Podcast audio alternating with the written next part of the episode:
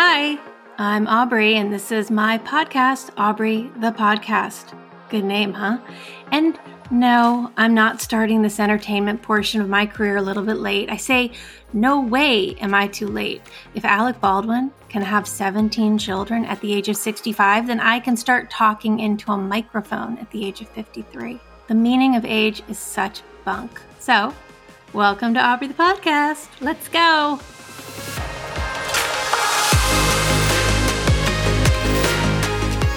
I have, at the age of 53, defined what I like in people. You would have thought that I would have defined this a little earlier in life, but I didn't. And by not defining what I was looking for in fellow humans that I wanted to hang out with and surround myself with, I ended up surrounding myself with people who I now understand went against my my preference for what feels good to be surrounded by. I didn't realize it. I was misguided and I chose some people who were the other kind of person that I think I'd rather avoid going forward, just from a health standpoint. So let me explain. I love all people. Human beings are amazing. I'm an astrologer and I completely revere, honestly, revere and respect all different personality types all different quirks and all the different kinds of packages we come in. That being said, there are some packages, some human being packages that feel really uncomfortable to me. And it's taken me like 50 years to figure this out. So, what am I talking about? So, I was driving to an event yesterday in my small town in Florida that I have moved to how long ago? Almost two years ago. No. Yes. Almost two years ago. Okay. So, needless to say, in this COVID time and just settling into a new situation, I have not made enough friends. And so I'm really trying to make friends. And so I'm driving to this thing thinking, okay, there's 500 women there. I, I must meet somebody, right? And it dawned on me as I was driving what I was looking for. It was like driving to a gigantic dating pool and thinking, all right, what am I looking for? And am I going to find it there? And I realized, oh, what I like is people who appear contradictory, people who express contradictory traits for real, not this like, I don't know what it is. It's, um, I don't know, not people who are trying to appear real, like there are a lot of influencery types where they're like i'm just as real as real as you and i'm sure they are and they they they kind of reveal some of their messiness and you know people who reveal some of their messiness in order to show you that they too are like you and hey i'm relatable right?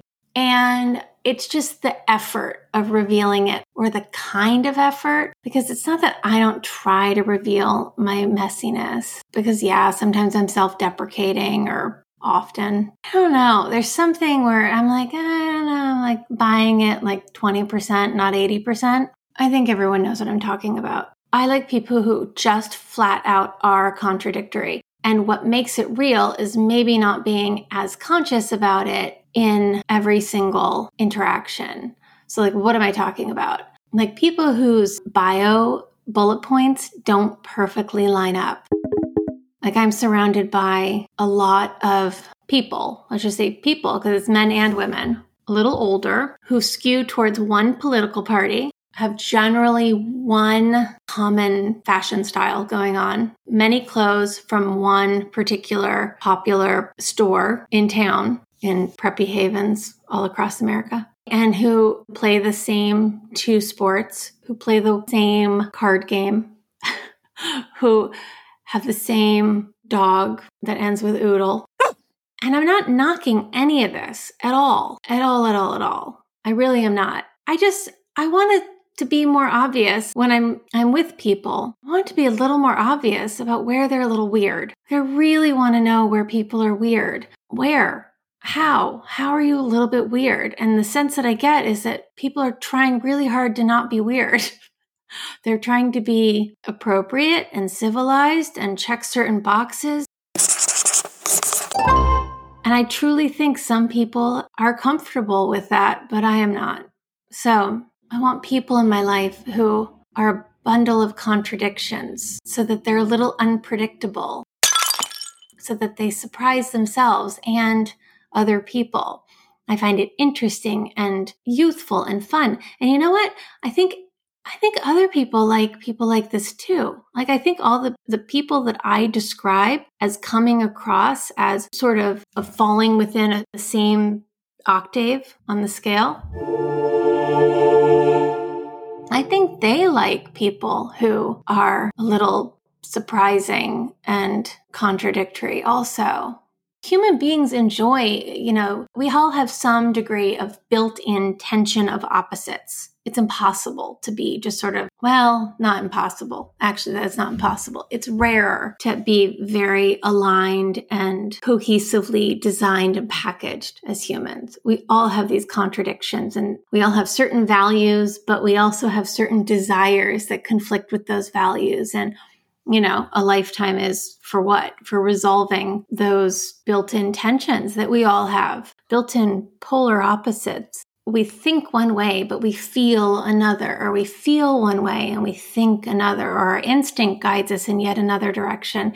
And, you know, we make certain choices within those tensions that end up making us unhappy or unhealthy or uncomfortable or anxious or stressed out because it's the, oh, why did I, why did I, why did I, why did I? And so life can be a lot about resolving some of those, as much of that tension as we can. And that's how we grow. And that's what's truthful. That's, that's true about human beings. Whole human beings have all of these contradictions. We're all struggling to resolve inner conflict. We've all got it. And then what's cool is that I think I was just talking the other day about community and how there's this impulse to gather. And 2023 is going to be the year of the like small party and dinner party and get people gathering in groups. And I think tea might make a, I'm just talking about my own life, but I'm going to start having tea with people. You know, that's such breaking news right there. What I just said. I'm going to start having tea with people.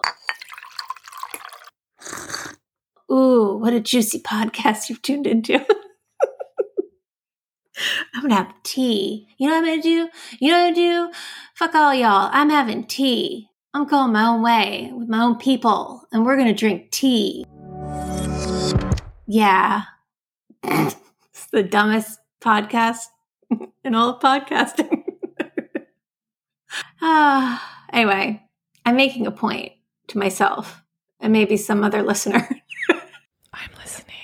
I think we're all sick of being alone in our own mental, emotional psychodrama and trying to resolve all of this inner conflict that we all have in ourselves only or on the internet, Googling how to, you know, be less stressed. I think we're getting self exhaustion and isolation fatigue. We're starting to realize more than ever the value that other people play in our lives, that being with other people and being in a community and gathering with other people who have different inner conflict and tension actually helps us, helps us have trouble with the S's, helps us resolve our own conflicts because we learn from each other.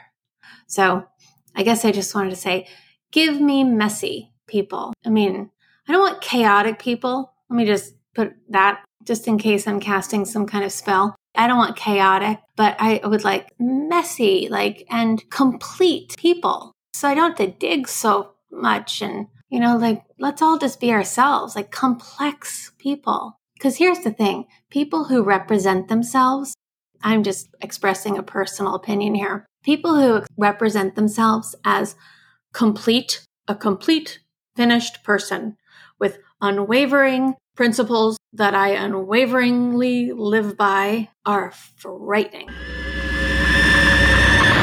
They are scary to the max because those people are living purely by their intellect, their logic, their mind, which means the heart and the gut are turned off. And that is frightening because then you get, well, then you get extreme behavior. You get extreme justified, rational behavior that has no relationship to other people or empathy or feeling compassion or connecting to their own inner needs. It's just completely turned off behavior and I find it frightening. So, purely mental types, I find to be terrifying, actually. It's just not healthy to live purely from the mind. As much as we have to develop our mind, keep our minds healthy and fit. And actually, I have some new ahas about a fit mind, which is not for now. Anyway, it's not healthy to only live from your mind. We need to be able to regularly check in with our heart and do heart centered practices and our gut. Have a healthy gut, literally, and also check in with our instinct, our emotional instinct, our intuition. And that's where meditation and other people come in. So, all right, maybe that was a spell. Maybe I'm casting a spell right now. A prayer. Oh, God, the blowers, honestly, there's more yard work going on where I live. It's like they don't do it all in one day. They do grass on Friday, bushes on Tuesday, you know, trees on Wednesday, I don't know what, mulch and blowing on Thursday. then they start something over again on Friday. There's literally not a day of rest from motors. Take care of all of your brains, all of them head, heart, gut, because they're supposed to work together like one brain. Oh, maybe I should insert a book uh, recommendation. There is a fantastic book called M Braining, the letter M, Braining. I don't think I have it here on my shelf right here. It's by, you know, I can Google it. Hold please. Your business is very important to us. I need a keyboard to do the typing. M braining. No, not brain egg. Braining. M braining. Here we go. By, it's called M braining, using your multiple brains to do cool stuff. And it is by, Lordy, Grant. Oh, this is a cool name. Grant Soosalu, S O O S A L U, and Marvin Oka, O K A. And it's a really interesting book. So get out of your head and into your bowels. Okay. All right. Bye, everyone.